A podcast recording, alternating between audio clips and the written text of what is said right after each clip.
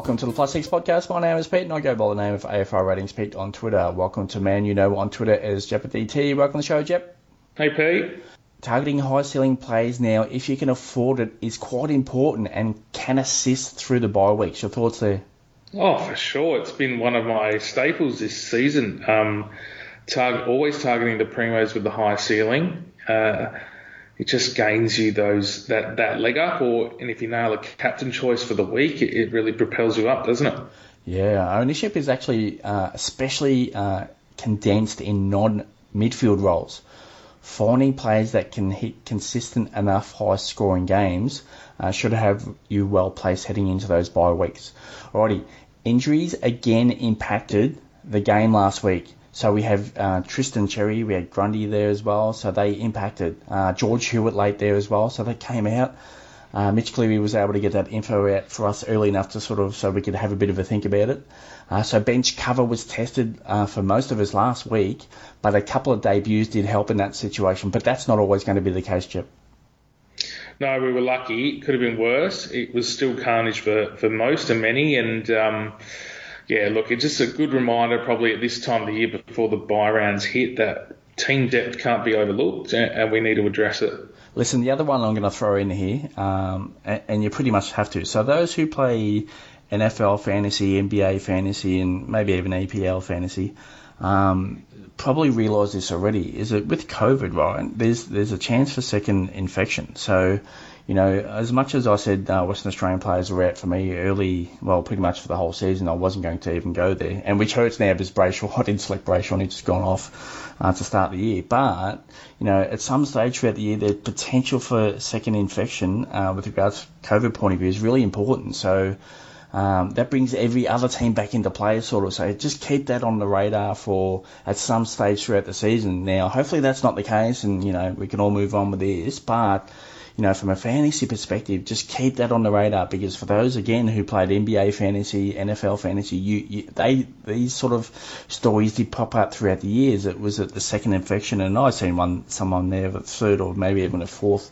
infection with regards to NBA as well. So, uh, yeah, just really keep in touch with that. But some of the clubs, and probably most of all the clubs at the moment, are really trying their best to mitigate any COVID situation because you see all of a sudden the team go to a uh, Zoom press conference and then obviously Fremantle are wearing masks at training and separating uh, training groups and you know, training individually and you know having meetings outside. So they're trying to do their best as, as well. So, but yeah, just keep an eye on that for pretty much later in the year because I think most of the guys in Victoria, at least on the east coast, you know, most of them, and I, I would probably put it around about 80 to 90% of the players maybe have been in the health and safety protocols over the Christmas, January, February period. So they, they pretty much got out that out the way early in their season. And that was my theory based on no Western Australian players, is that, you know, the Western Australian players were going to be impacted. And therefore, you know, we did see that with West Coast, but not so much Fremantle, but it's starting to creep up with Freo at the moment. So going back to the East Coast, is that they've gone through their say first course, and then all of a sudden, you know, it, some of those could get impacted later in the year. So, team depth is really important, and and having flex, flexibility, maybe holding your trades, and once we get into the second half of the season and through those bye weeks, it might be a bit of a strategy there to play out. So, just your thoughts there. Yeah, it's probably uh, another thing is try not to pick too many players for the same team. Um, you know, a lot of Bulldogs are popular at the moment. It's Macrae, Bailey Smith, Dunkley, Tim English. You know, you, you probably avoid that. Then you've got the Whitfield, Kelly, Preuss, and Coniglio issue as well. So, yeah, I, I, maybe that's a flag for all of us. And again, a good reminder from yourself, Pete, not to uh, pick too many from the same team. Yeah, it's interesting. So it's, I'll just put it out there for knowledge and just try and pro- provide as much knowledge as possible. Obviously, no medical sort of um, background here, but you know, just from what I've seen in the NBA fantasy, NFL fantasy over the Christmas New Year period, is that that was a bit of a problem for you know some of my players and, and others who play those games would have realised that as well. Alrighty, okay. So the next one here is planning out the VC and C options and the captain options uh, can provide can provide decent rewards throughout each week, Jep. So really important to really nail down your matchups Uh, so a couple on the weekend, I, I seen your Twitter go off a little bit there as well. Is that you know that, that Jayden Short one early in the week was actually a really good matchup, and, and you know he all of a sudden plays into the midfield, which was great, and his scoring rate through there was unbelievable. But it was a good matchup anyway, and to to be um, off off half back, but wasn't the case. He was in the midfield, scored well, he's okay. But then I think uh, the best matchup of the week I thought was almost Max Gawn, and and he did get there in the end. So um, yeah, it's really good to to sort of identify those matchups. And from you know Max Gawn's point of view, you know the reason why, why he was actually a good matchup is that he was going up against Max Lynch, and you know it was Max Lynch and Conor Nash. So you've got to imagine there's you know you know let, us not look at the hindsight of what he did score. Is it going into the game? I thought, man, he could be good for 45 to 50 hitouts here. So therefore, his baseline already to kick off before he's even taken a mark or grabbed the handball or whatever is 50 points. So you know when you when you start to factor that in, and if it's a high scoring game, man, he could get 60, 65 hit out. So, and that's where I sort of kind of think about it's a great matchup. And if he starts to get involved around the ground, which he pretty much does anyway, you know, you're looking at 140, and I thought it was pretty much could be good for a minimum 130. So, really identifying those matchups is important, Jep. So, I thought so. Yeah, mate. It, look, I, I, really put an emphasis on captain and VC options, the looping, um, coinciding with trades, of course, and timing that and leaving that as late as possible. It uh, this week's a bit challenging because I, you know, I've got a we got the double header on Friday night, and that, and that doesn't help, uh, especially when I've got a lot of Port Adelaide bench players that aren't playing. So, um, yeah, some healthy matchups this week. I um, that I do like, and and yeah, we can only encourage the listeners to to plan ahead and, and not be shy. I remember again from a few years ago doing this podcast with you, the winner wouldn't take more than 100, uh, wouldn't take less, sorry, than 125. Mm. And um, that's big in big bold letters on my spreadsheet in my fantasy planner, mate. I uh, I try strive for that every time. Sometimes it bites me in the backside. You know, I've had a, a, a Lachie Neale a couple of times this year already for under sub 100 scores, but you know, Max Gawn instance, it, it, sort of balances out and evens out in the end, but it puts a smile on your face, especially on that uh, on the day he was playing. Yeah, so injuries and, and sort of availability does impact that as well. So the thing with my team last week that you know I had um, Jayden Short uh, locked in for a VC on, on the Friday night, but when Hewett was actually uh, ruled out, that actually just blew apart my vice captain options, and I couldn't actually go there because I had to mess around with my team, and I, I couldn't actually uh, do the VC with regards to him, so I had to move my stuff around and, and just sort of uh, identify something else, which actually turned out good because.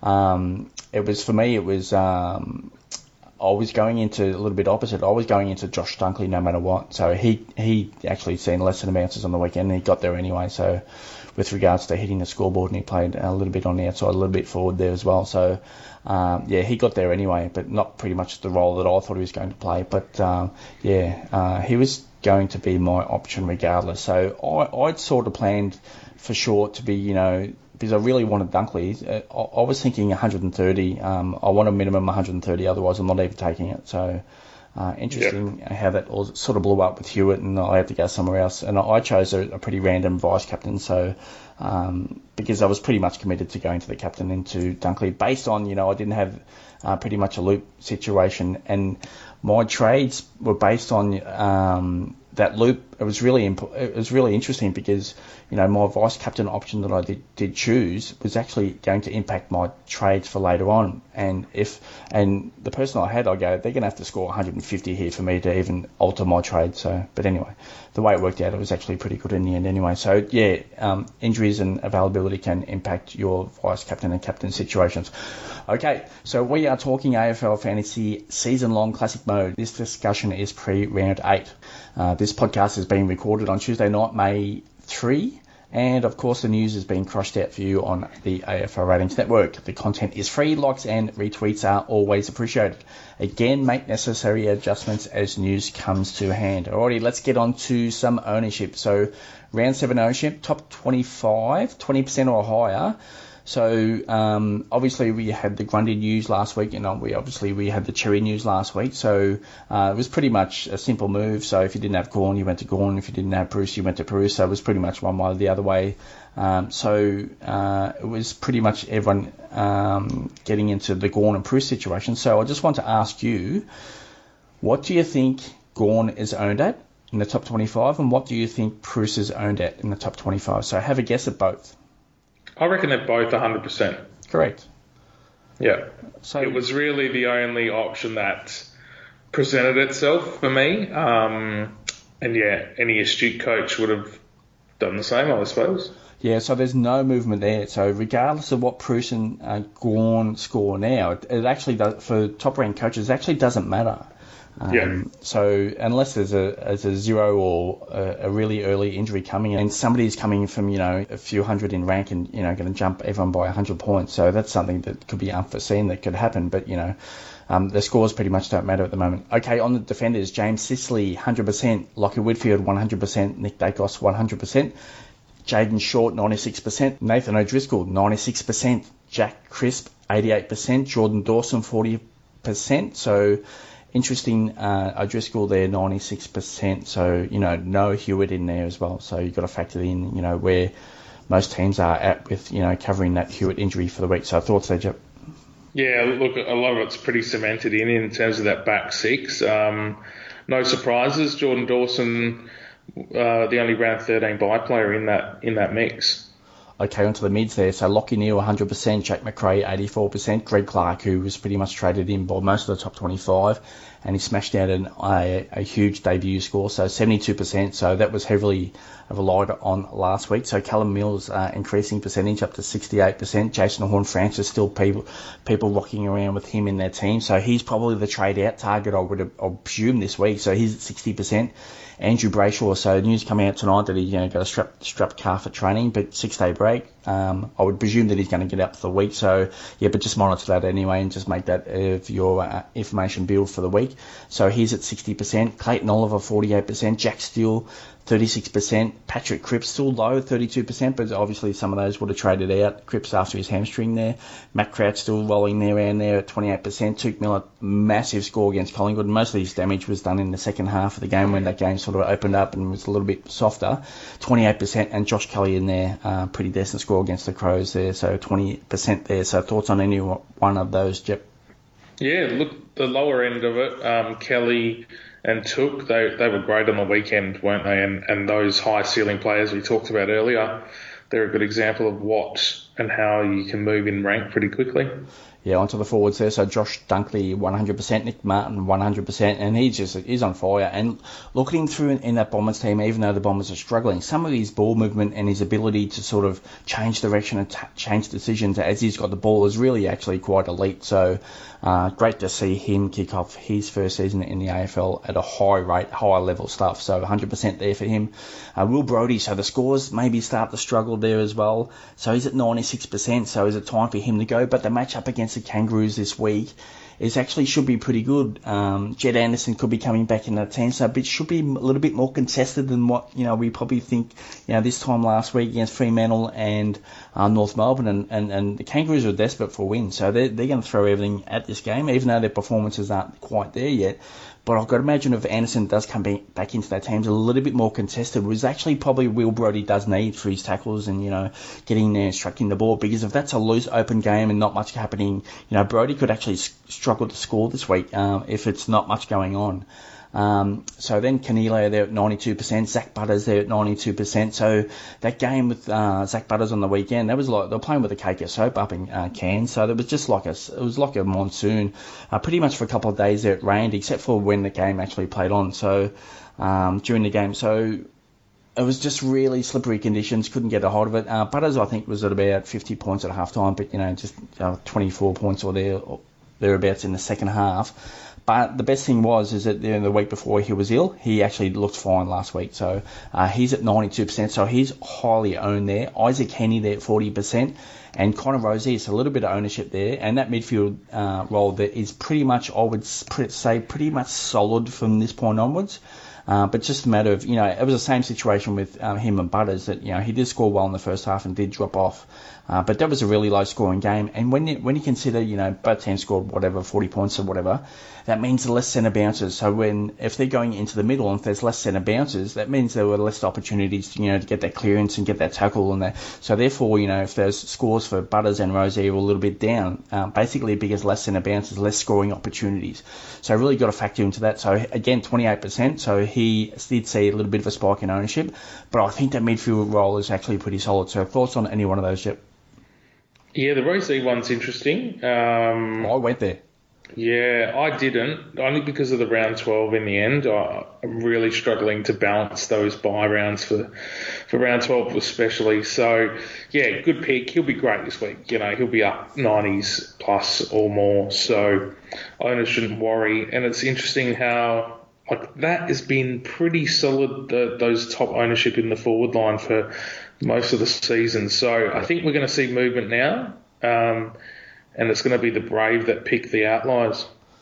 Yeah, and, and, and one player's not in there is Luke Parker, so you've got to imagine there's going to be some type of ownership spike there for him this week. So um, just a little bit on Parker there as well. So you just got to you just got to monitor his centre bounces. Um, you know, against quality opposition, they've actually been pretty strong, and against the Hawks, even though the Hawks are giving up plenty, is that um, uh, the Swans did have to chase that game, so you've got to imagine that they're um, putting Parker in a situation where they really need him in there to be that you know strong clearance, strong contested uh, type body in there. But don't forget the Swans are rotating a stack of players through that centre bounces. You know, Rowbottom didn't see many last week, so you know against a lot of opposition, do you see Parker slide forward and, and be that one that you know scores you know 60 or 70, spending most of the time forward, especially when the Swans have got a game in control. You know, you don't have to put Parker in that situation, you know, to beat him up for the rest of the year because for the Sydney, it's actually it's about finals, you know, because they're, they're going to be in contention towards the back end of the year. So, you know, I've spoken about this a lot. Is that you know, it's not about yeah, it is. It is about winning each week, absolutely. But you're going to win some, win and lose some games throughout the year. So it's just about getting your team into a position where they can challenge for a premiership. And at the back end of the year, you want your team fresh. So I just wonder, you know, with the heavy rotation and a lot of players running through that centre bounce at Sydney, is you know, it's Parker. You know, last two weeks have been really solid, but there's a drop off uh, throughout some games throughout the remainder of the year. I, I I'm, I'm leaning on the fence to say yes, it might. So you just got to put that in information build. But he can score at an elite rate. So, you know, he's going to hit his points, but, you know, just might get the odd week or two that might be a little bit bumpy. So that's just the one thing that, from what I can see, and it's a bit of a much of a feel situation that what I can see with regards to watching the games, uh, listening to Longmire in and out every week, every presser, you know, uh, absorbing all the content and looking at the data and what the data tells me. So I've just formed that opinion based on Parker. So just keep that part of your information build. I don't mind the pick, but it's just, you know, put that information build. You know, he might see some lights and bounces throughout the rest of the season. It's not, I don't think it's going to be really heavy. So, thoughts on that, Jip? Yeah, look, he, he's on, you know, pushing 30 years old. It, it's the long term view. I, I, totally understand that now from, from Sydney. Um, and it's a long season, isn't it? But as we get into more wet weather footy, especially at the SCG, those harder bodies are priceless around the ball, and mm. I think he'll be okay. Um, there would definitely be moments where, you know, he'll be protected as such. So, um, yeah, it's an interesting thought, but the top six forwards, top eight forwards, real struggle at the minute. I can't pinpoint it at all. Yeah, so so if Parker's relatively okay price, so I think he can hit that salary. So, but then you've got Rozee in there as well, which I think is going to be quality centre bounces. Like I think it's going to be you know 60, 70 percent, and I think that's going to be quite consistent.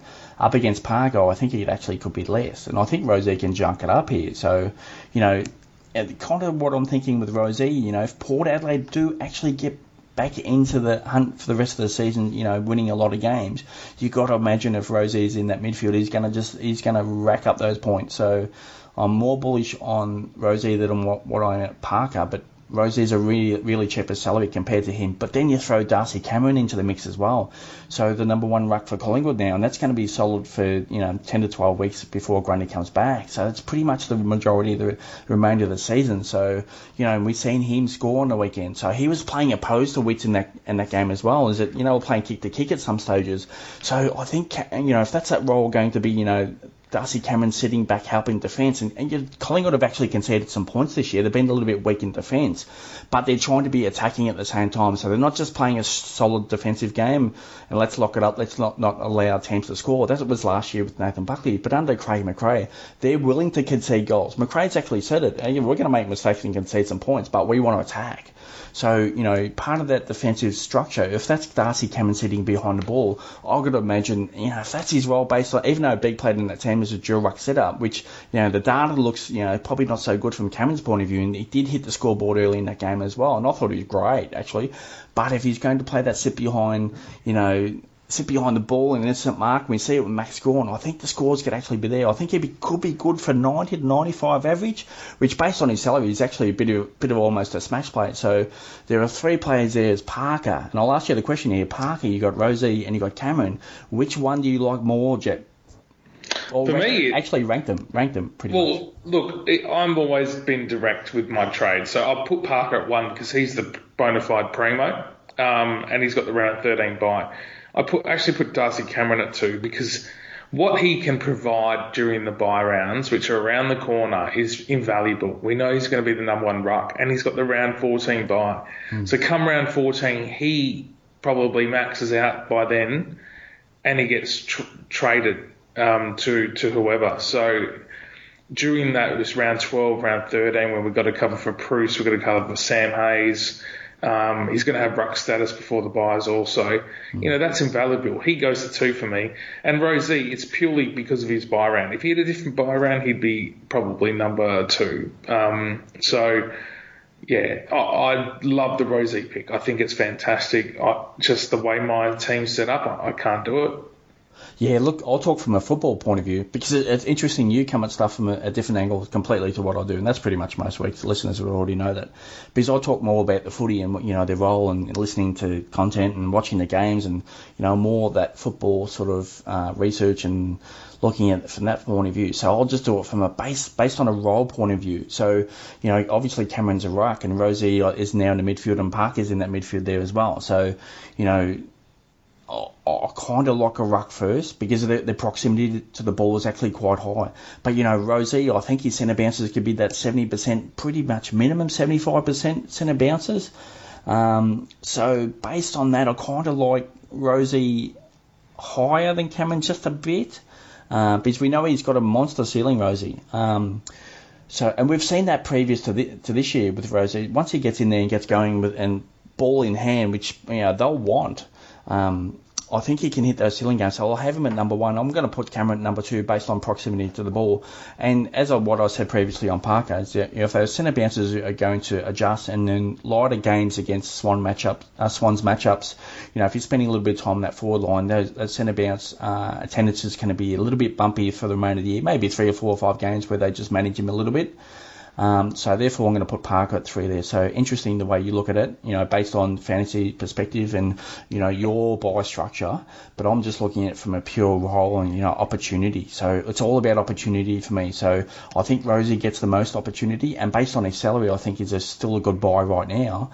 Um, Cameron, I think, is a special buy still, and I, that's what I was saying sort of last week. It's a pity he wasn't a ruck because he would have been almost an alternative there in that situation with regards to you know who you targeting instead of you know for those who didn't want to spend up or couldn't spend up to Gawn is you could have bought Cameron in there as well. But it was a soft matchup against Gold Coast, and you know Cameron did what they did. But sitting behind that ball, I think is a great opportunity for Cameron. Yeah, but McRae is also Craig McRae has also said they want to change up things. So hopefully he holds um, Cameron Darcy Cameron in that role, sitting behind the ball, because I think his scores could be there. But yeah, Parker for number three for me. Alrighty, let's get on to the next one, Jeff. So who are your top three targets for round eight, assuming you don't own any? Uh, for me, it's Greg Clark. I think he's got to be, if you don't own him already, not, it's a non-negotiable. Cash generation and good scoring output, absolutely number one trade target. Uh, number two is Callum Mills.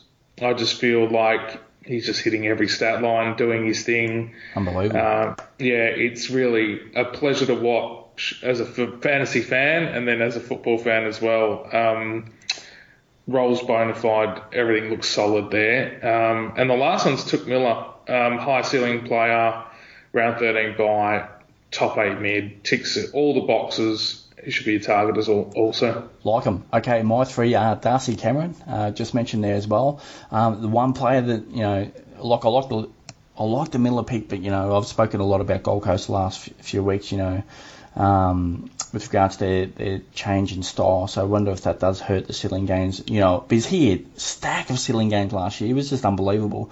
So I just wonder if they're not as much this year. And that's so far this year that's shown to be the case.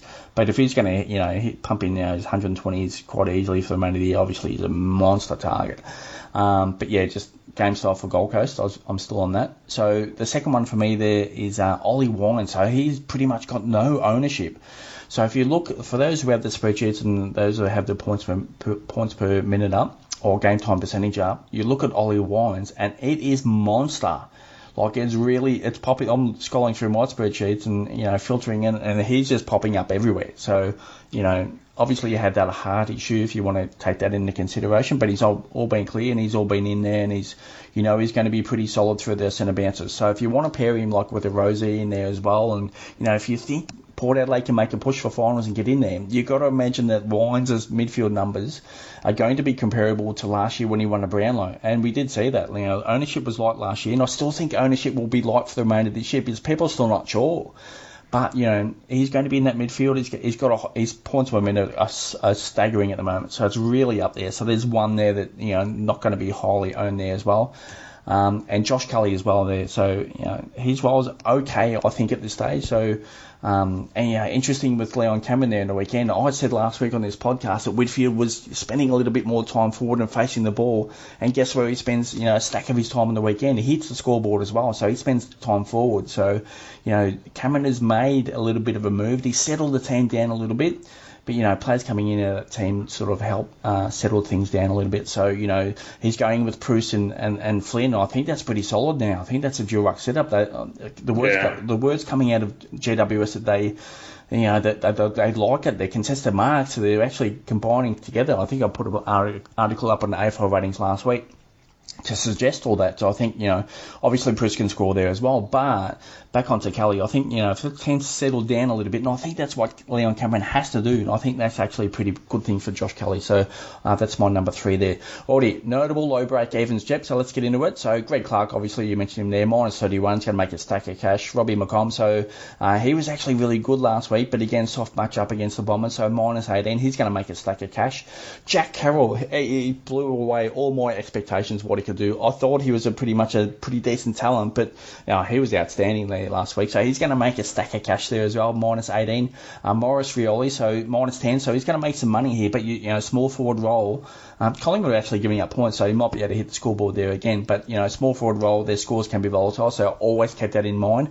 Cooper Hamilton, his debut was actually quite good, uh, but yeah, yeah. Uh, his role might be a little bit um, provide. Uh, inconsistent scoring, but I thought he was actually really good on debut. So there's a bit of a future talent there for GWS. Aiden B, there's another one who's actually really good on debut for Collingwood last week. You know, if McRae's going to hold that into uh, dual ruck setup, I think uh, big scores can actually be there.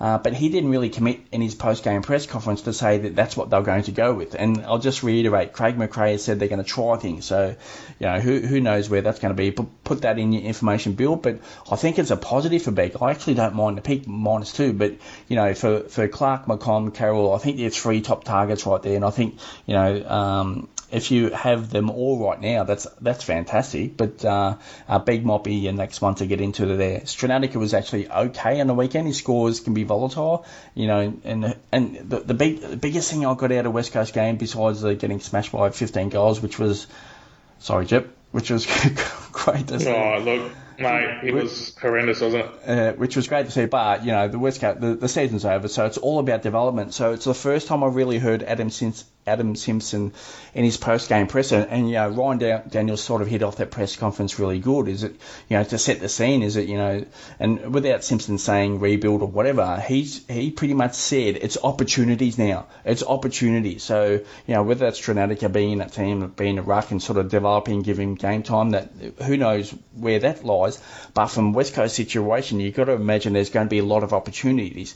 Uh, in that team for, for, for, players to come in there. And once the team settles down with regards to fitness and that, so you know, back into the season, uh, everything is open, everything's on the table for West Coast. So put that back into Greg Clark. They might just play him in now for the rest of the season. So I think it's actually a positive for Greg Clark that Simpson comes out and says opportunities are available now. So which is great from our point of view because we have sort of some certainty. Is it you know, you know, they pulled the pin on the season, which is okay. You can do that. You don't have to win a premiership every year.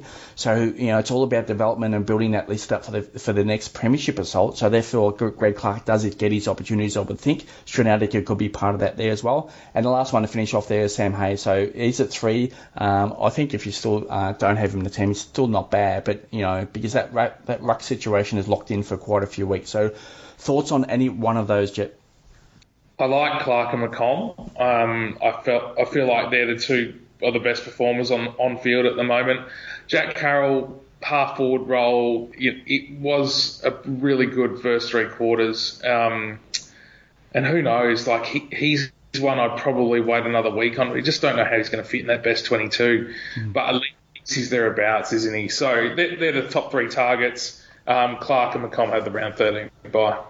Okay, on to notable players potentially dropping in salary on the radar to target soon with a break even of 130 plus. So let's get into it, Jep. So Andrew Brayshaw 146 all of a sudden, Tim Taranto 142, Ben Keays, 137, Travis Boak 137, seeing a reduction in centre bounces there with Rozee going there.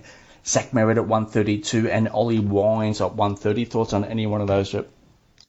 Yeah, look, they're all going to be good targets. Um, all great players. Zach Merrett dropped off after a pretty decent first half, and he sort of had my attention.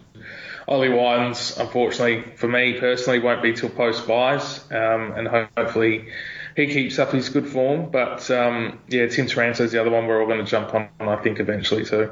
Yeah, the interesting one about Merrett, and we'll put Parish in this conversation there as well, is the narrative coming out outside of the club is that, you know, how many junk positions does Parish get? How many junk positions does Merrett get? Like, from our point of view, it's great. I'll, I'll, I'll listen to that conversation, I'll laugh, I go, well, that's actually what I want. You know, that's why that's why we're targeting him because we want the junk. You know, you know, you hand Merrett handballs one meter away, so he gets it back straight away. So, but you know, is that Ben Rutten sort of almost half agreeing with that? Is that don't don't want to play that way? So yeah, something to put in the information field with regards to Merrett. And, you know, the, the Bomber season's pretty much over there, so it's just got to wonder if that's going to impact the way Essendon play through the midfield for the remainder of the year. But Merrett does have a good ceiling, same as Darcy Parish there as well. But, you know, if if the narrative is and they're buying into it, is that, you know, they, they don't want those drunk positions, I mean, that, that could mean a bit of a change, a little bit of a change in the role for Merrett and Parish. So just got to wait and see how that plays out there. So, uh, but otherwise, you know, it's quite disappointing to hear from a fantasy perspective that, you know, people criticising racking up disposals because from that point of view, it's actually a great thing for us. All right, let's get on to the next one here. So, notable strong scoring output with a 115 plus average the last three rounds. So let's get into it. Max Gawney's been outstanding, 133 points. Callum Mills obviously there, 133 points there as well. Josh Dunkley seeing a reduction in centre bounces the last couple of weeks. He's at 125 points. Clayton Oliver, 122 points.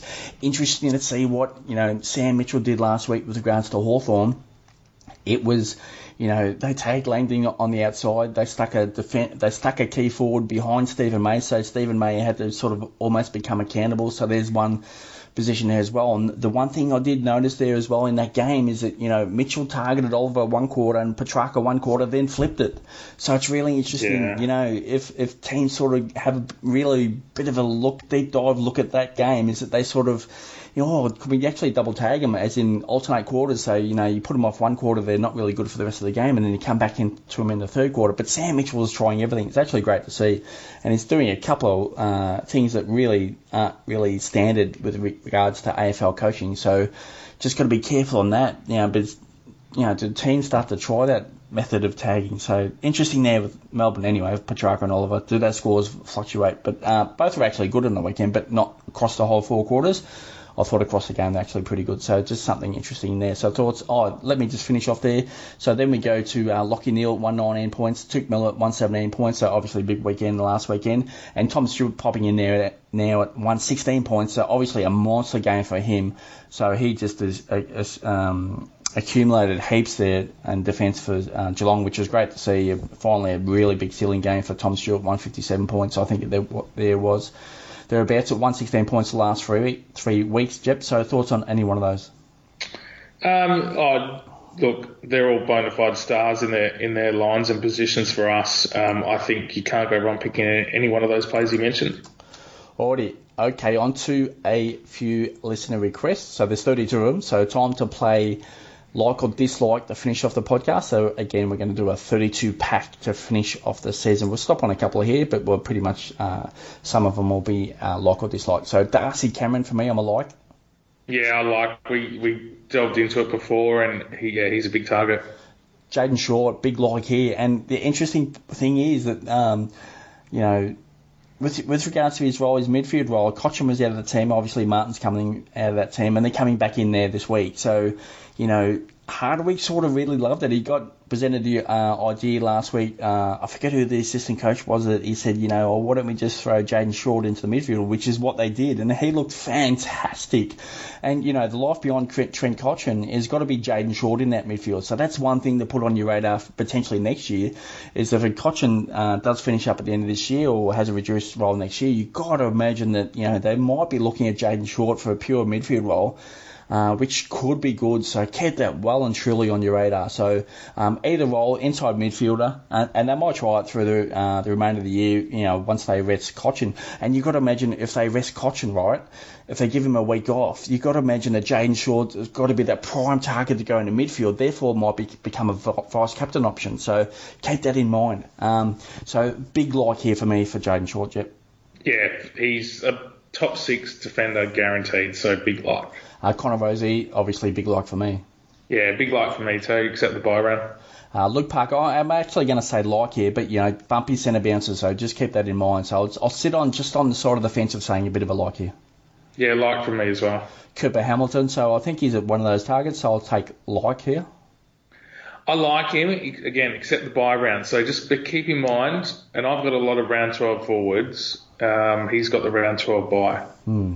Yeah, so that's the common theme that I'm getting for you for this podcast is that you know you're monitoring you know who you're bringing in and what bye week they're bringing in. Hey, Chip. Oh, absolutely. It's really at the forefront of my head, and um, you know opportunities like Cooper Hamilton to have that fat and rookie, although he's got DPP status. Even in my midfield, I want to be balanced. So yeah, he's just not an option at the moment. It's unfortunate he didn't come into the team later on, but he looked great. He really looked good. Okay, Sean Darcy. So uh, Docker's got some COVID issues there as well, availability and injury issues. is out now for a couple of extra weeks there. Uh, so you've got to imagine, you know, Meek potentially coming in that team with Darcy. So I don't think Darcy's a straight off the bat trade in scenario. And he's been injury prone uh, throughout most of his career. We did, most of us who had Darcy last year had to deal with, you know, every, each week was a new scenario for him. So if you want to go there, uh, be warned. So, but for me, I'm like I like his he can score heaps. So from, from his scoring point of view, I really like, but you know, I just think it might be a bit of an avoid here because you might run into some sort of trouble. So I'm going to say dislike in the end. Dislike from me as well. I uh, would look at him again though post buy. Okay, Taylor Adams, uh, Collingwood new game plan, not hanging onto the ball. Um, so for me, I think the scores can be there, but I don't think he's that premium mid that we had previously.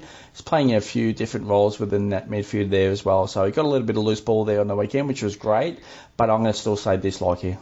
Yeah, strong dislike from me, mate.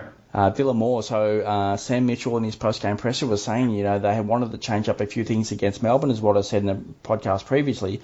As one of those things that they changed up at um, half time was Dylan Moore they moved him further up the ground, and he just racked up disposals like there was no tomorrow. I think he had something like uh, 25 disposals after half time. So you, you know, 25 and, and, a half is monster. So that obviously gets a lot of um, listeners' attention and, and, got some requests for more to speak about him. Um, but Sam Mitchell didn't commit to that role beyond uh, what he just seen on the weekend. So that might have been just a one game specific or might be a short term specific. And he did reference his role with regards to Moore, with regards to uh, change, Kutjev being out of the team and what they need to do and drive some, get some run and run and carry. So, you know, Jeff sort of does that sort of role is to take an intercept mark and just take off and just break lines. So Moore provided that for the Hawks on the weekend. So if that's the situation with regards to Moore doing that sort of role for Sam Mitchell, you've got to imagine when Jeff comes back in in a couple of weeks or whatever he's coming, going to come back in that Moore uh, does stick forward. But he can hit the scoreboard as well. So his scoring rate won't be that bad, but I don't think the long term situation where Moore's go- going to be in that situation, making up disposals week in, week out. I wish it was the case. I wish I could come onto this podcast and say it was the case, but I don't see that being the case right now. So, from that point of view, look, he still can score. Um, I'm just going to sit on the side of the fence and saying dislike here. I actually really like it. Um, I think he's a move that can propel you up the ranks. He's a move that can define your season. Um, there's no guarantee that when Giac does come back in, that he actually impacts what Dylan Moore does. Um, I think you've got to look at it in unison with Bramble. You've got to look at it with Will Day and how they play. I feel like Dylan Moore is this tough, real gut runner that gives his all every time he's out there. And um, I'm highly, highly considering Dylan Moore this week yeah, the role's just not there long term, so uh, that's why I'm saying like. But you're saying you do like, so interesting to see how that plays out. I'll let you know in a couple of weeks. Okay, all right, on to Chad Warner. So again, heaps of swans for this midfield. Do you really want to go there? And he doesn't really have that high ceiling at this stage. I'm going to say dislike here. Yeah, dislike from me as well. Pretty clear cut. Uh, Kitty Coleman, so uh, high score then low score, so you're going to sort of get that with Coleman, and the, the, the Lions sort of mess around with their team on the weekend. You know, Ans- Answorth went back, Zorko went into the middle, so if you know if Coleman sort of you know doesn't hit that scores, it could be a low score, and that's what we did see last week. So if you really need to go somewhere, maybe, but uh, for me to dislike you. Yeah, look, I know he's low 400s in terms of price. It's just a dislike. I I feel like it's a two-step process getting trading in Coleman. Let's be more direct with the downgrade and upgrade. Yep. Okay. Noah Anderson. Um, liking it more each week because he's he's the loose one. So we've spoken about it previously, and, and again that was a soft matchup against Collingwood, but he's been doing it sort of most of the year, I would presume. Uh, I, I would say, but so um, I'm kind of really liking this. You know, the Rowell hasn't turned into a high scoring top player based on his role, and then Miller can be in there as well. But, you know, is Anderson going to be targeted for a tag? I would assume not. So he might be the one. So I actually like this picture.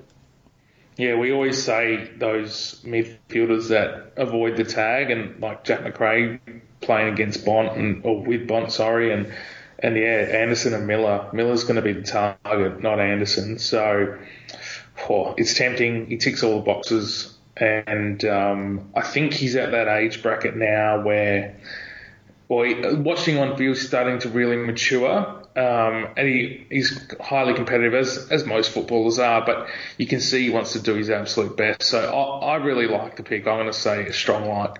Yeah, Josh Kelly like it for me. Yeah, um, really like Kelly too. Big big like. Okay, Will Brodie. So the question here is, uh, is it time to go? So for me, I would be getting in a situation where, yeah, it's close for me. It's close to a trade out now. Yeah, it is for me too. Not this week, but um, yeah, it's consideration. Again, look, I wouldn't be surprised if I hold on to him until round 14 because he's got that round 14 buy. Mm. If you do trade him, who you trading him to um, is is the real question. And he has shown us a plus 100 score um, in the year. That was pretty handy.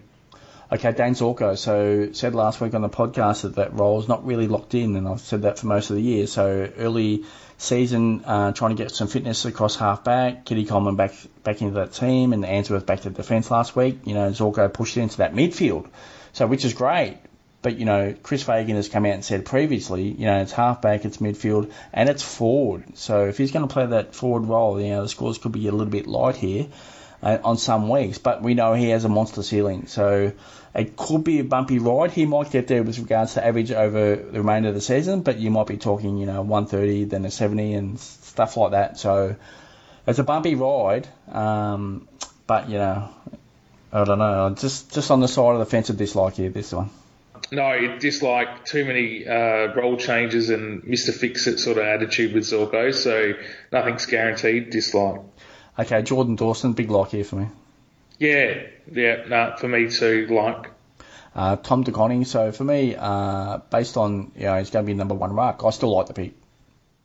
No, I'm, I'm a dislike. I, I still feel like he's a couple of years off it in terms of fantasy selection. We uh, we've got to be more direct with our picks in fantasy, and he's not going to be anywhere near a top two ruckman or a top five ruckman in Uh, fantasy. And most people have got the Preuss and also um, Gawn set up. So yeah, you'd have to be sort of on some sort of different uh, list builder as we speak if you are interested in De Koning. So. Uh, then we get on to the next one. So it's Rory Laird. So low ownership here, uh, big ceiling uh, for me to like. Yeah, like as well. Love the high ceiling from Led. So Tim English, so Steph Martin in that team, and English is due back. He's a test for this week as well. So if he comes back in without Steph Martin, I like it. But if he comes back in with Steph Martin, I'm kind of not really liking it that much. Um, but if Steph Martin goes out of the team and Martin comes in, and, and the next week uh, Bevo brings Steph Martin back in, you're sort of stuck. So interesting. Like a, uh, I really liked it early with no Steph Martin. So if I could guarantee that was the case, I would really love this pick. But you know, it's just got to be put that in your information build. You know, you just got to factor that in. You know, as part of risk that you know it could be a dual ruck setup, and you know, the scores for English won't be there. But you know, he hasn't signed that contract yet, and if they want to play uh, and keep English in that number one ruck, which Bevo has pretty much been consistent with all year you've got to imagine it's English and, you know, hopefully it's English only. But so if that's the case, I do like it. But yeah, just keep in mind here. So I'm going to so- sit on the side of the fence and say like, but plenty of information to take in, Jep. I want to say like. I, I feel like Bevo, the way they were playing with Tim English behind the ball and the extra runner instead of the second ruck really suited their style of play. So I don't think um, we may see a couple of games with Steph and English together, but for the majority, uh, I think English is going to be on a on a good roll, and it's a big like as a result. Aiden Begg, so obviously uh, it's quite solid on debut last week for Collingwood. So if you already own Carroll or Clark, or and you need to go to somewhere else, I think it's okay. Uh, McRae didn't commit to the dual ruck setup for the short to medium term or even long term, so factored that in there as well. But I'm going to sit on the side of the fence and say here. I'm going to say like as well. He only had two hit outs. Um, obviously against Witts, it's hard to win a hit out, but um, and scored 64 with two hit outs. So expect that 64 to be, you know, near the bottom of, of what he can achieve. Uh, he might pump out a 70 plus this week as a result. Okay, Seb Ross. So he's been in the Saints midfield. He's actually been doing okay, but we're talking about Zach Jones coming back in that team as well. Hunter Clark's there, thereabouts as well. So uh, that could disrupt the situation for uh, Seb Ross. And, and don't forget, Gresham's in that situation there as well. So if once those players do come back into that team, does that push him forward? So for Seb Ross, I'm going to say, based on players coming back into that team, I'm going to say dislike. Yeah, it's disliked for me as well, mate.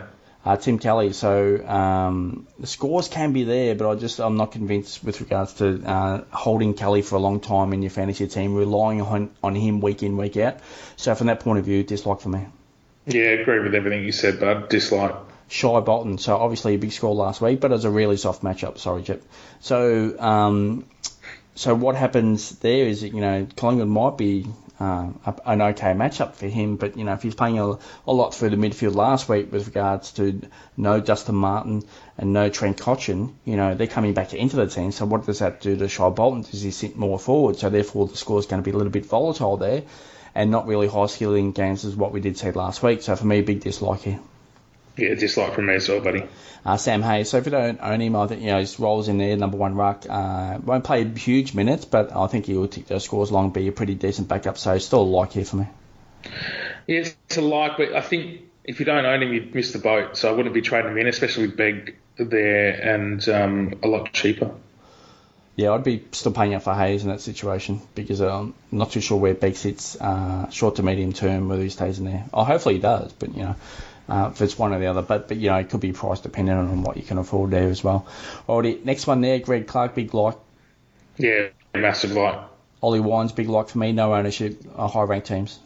Yeah, I'm gonna really target him during after his buy round in round twelve. Christian Petrarca, so a little bit of niggle here, there, you know, tagged here and there. Uh, scores have been volatile here and there. So for me, based on his price, I'd, I'd probably take him at a lower price. Yeah, I'm, I'm actually sort of not really liking him at this stage right now. So I'm going to say dislike on this one, just at this point in the season, Chip. Yeah, I agree. I think it's a dislike for now. We reassess when he when he gets a bit of a run on. Patrick Cripps, love it, and no one's stopping yeah. him. No, nothing's stopping oh, him. I, I met him last year at the grand final here in Perth. He is huge. He is a massive man and a massive man that's fit and can run all day. So, yeah, massive like. Uh, Zak Butters still like for me. A roll's still there. Yeah, I agree. His CBAs are up against the Saints, so it's a like. Uh, Mitch Duncan. So I've said previously on the podcast that you know the Cats have said they've been really open with this. They're going to manage plays uh, throughout the year, so they haven't been shy saying it, and they, they have actually been doing it. And even they held Patrick Dangerfield back to to increase his training load. So you know, that they, haven't been frightened here whatsoever to manage players. I think Duncan is in that zone there as well. And don't forget, he had a pretty big interrupted pre-season, so I think he's going to be in that zone of being one of those players that's going to be managed. But Geelong do play uh, a lot of games to finish the season at GMHBA HBH Stadium, but they've changed their game plan. So um, but you know they, they play West Coast. I think two more games for the, the remainder of the season. Still to play them yet, I think. And I think in North Melbourne they've got there as well. So you've got to think there's going to be some opportunities there. But for me, based on it, he could be one of those players managed. And when you need him, you can imagine over the buy period when you need a player like that, that oh, he all of a sudden he's managed. You know, you might get the buy the the game before the buy, and then all of a sudden the buy period to give him a two week rest. So you know, from that point of view, just a big dislike here for Duncan. But I, I, like for those who want to go there, great. I think he can score. Cats have changed the game plan, but I think there's a little bit too much risk here there for me. He's tempting with his price though, isn't he? So yeah, I can't do it. It's it's too risky. My bench isn't strong enough to cover. Uh, maybe those coaches out there with a strong bench could consider a value pick like Duncan. I, I feel like his value. Sure, his scores haven't been there, but yeah, maybe that 120 is just around the corner.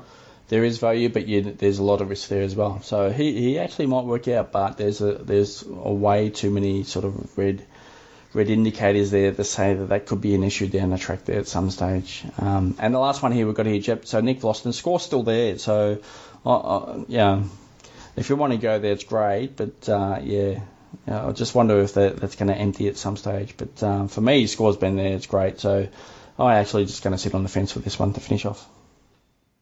Yeah, I'm going to say dislike. I don't feel like he's a top eight defender, although he's scoring like a top eight defender right now. I, I don't think it's going to last personally. I feel like there'll be times where he locks down and and things get a bit more creative and hectic um, back in the back line, and obviously Short's the main quarterback too. So as good as an interceptor Vlastuin is, there'll be games where he sort of semi gets tagged. You know, like um, they, they, put that sacrificial forward mm. to, to bring the ball to the ground. Um, you know, put the pressure on Vlastuin not to get those intercepts like they do with Lever. Um, at Melbourne and, and McGovern at West Coast, just so the ball gets to ground. So I feel like he might be a bit of a target, and um, yeah, it's a dislike for now. Okay, final thoughts ahead of round eight. Get those captain picks sorted. Get those uh, trade plans happening. Try try to save, uh, try and uh, save a trade for as late as possible. And yeah, good luck for round eight. Yeah, definitely monitor news out there. Um, and planning trades ahead, obviously, and have a few scenarios because you never know what might pop up late that might impact your for trades. Sure.